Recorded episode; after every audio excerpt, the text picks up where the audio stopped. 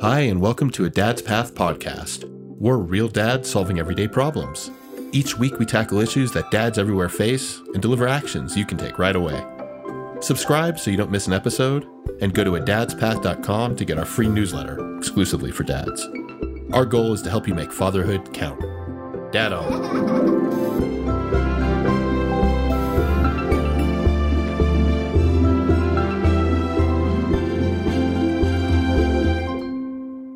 Hello, and welcome to another episode of a Dad's Path podcast. I'm Will Bronstein. Parallel parenting sucks. Life gets busy when you have kids. I'm not telling you anything new here. You know, you're now juggling a huge number of responsibilities, and other areas of your life are just going to get crowded out because there's the same amount of time in a day, but a lot more to do.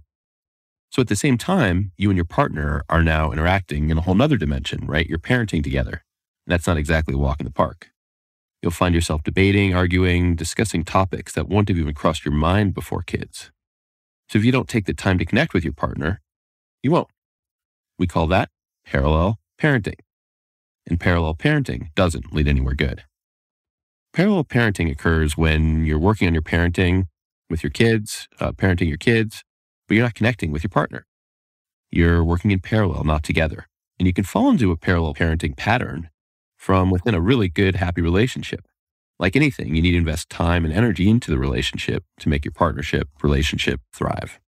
It can become easy to forget to prioritize connection with your partner, yet you might find yourself missing them, regardless of the fact you're sleeping in the same bed every night. You might feel lonely as you're not making the time to talk about your stresses and emotions since everyone's focused on the kids.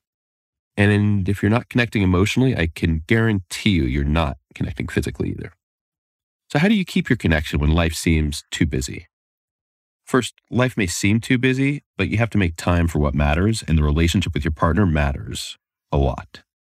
Your partner can be the most incredible support system through the ups and downs of parenting, and there are going to be extreme ups and extreme downs.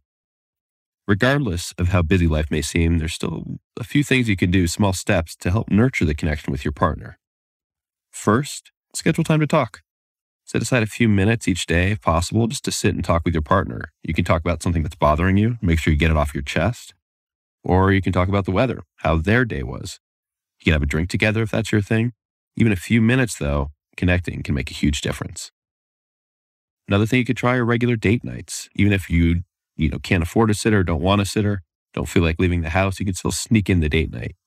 Once the kids go to bed, get rid of the phones, plan a night of fun and connection, do something different than the usual. And then the last one is general do little things, right? Small gestures can make a big impact. Buy their favorite treat when you're at the store, look for ways to help them, take a chore or burden off, just tell them you love them, right? Partnership's hard. It's hard for both parties. Don't forget that. Parenting's hard.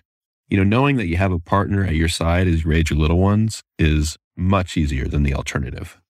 Divorce sucks. It happens, but don't let it happen. Put a little effort into nurturing your connection with your partner, and the whole family will benefit.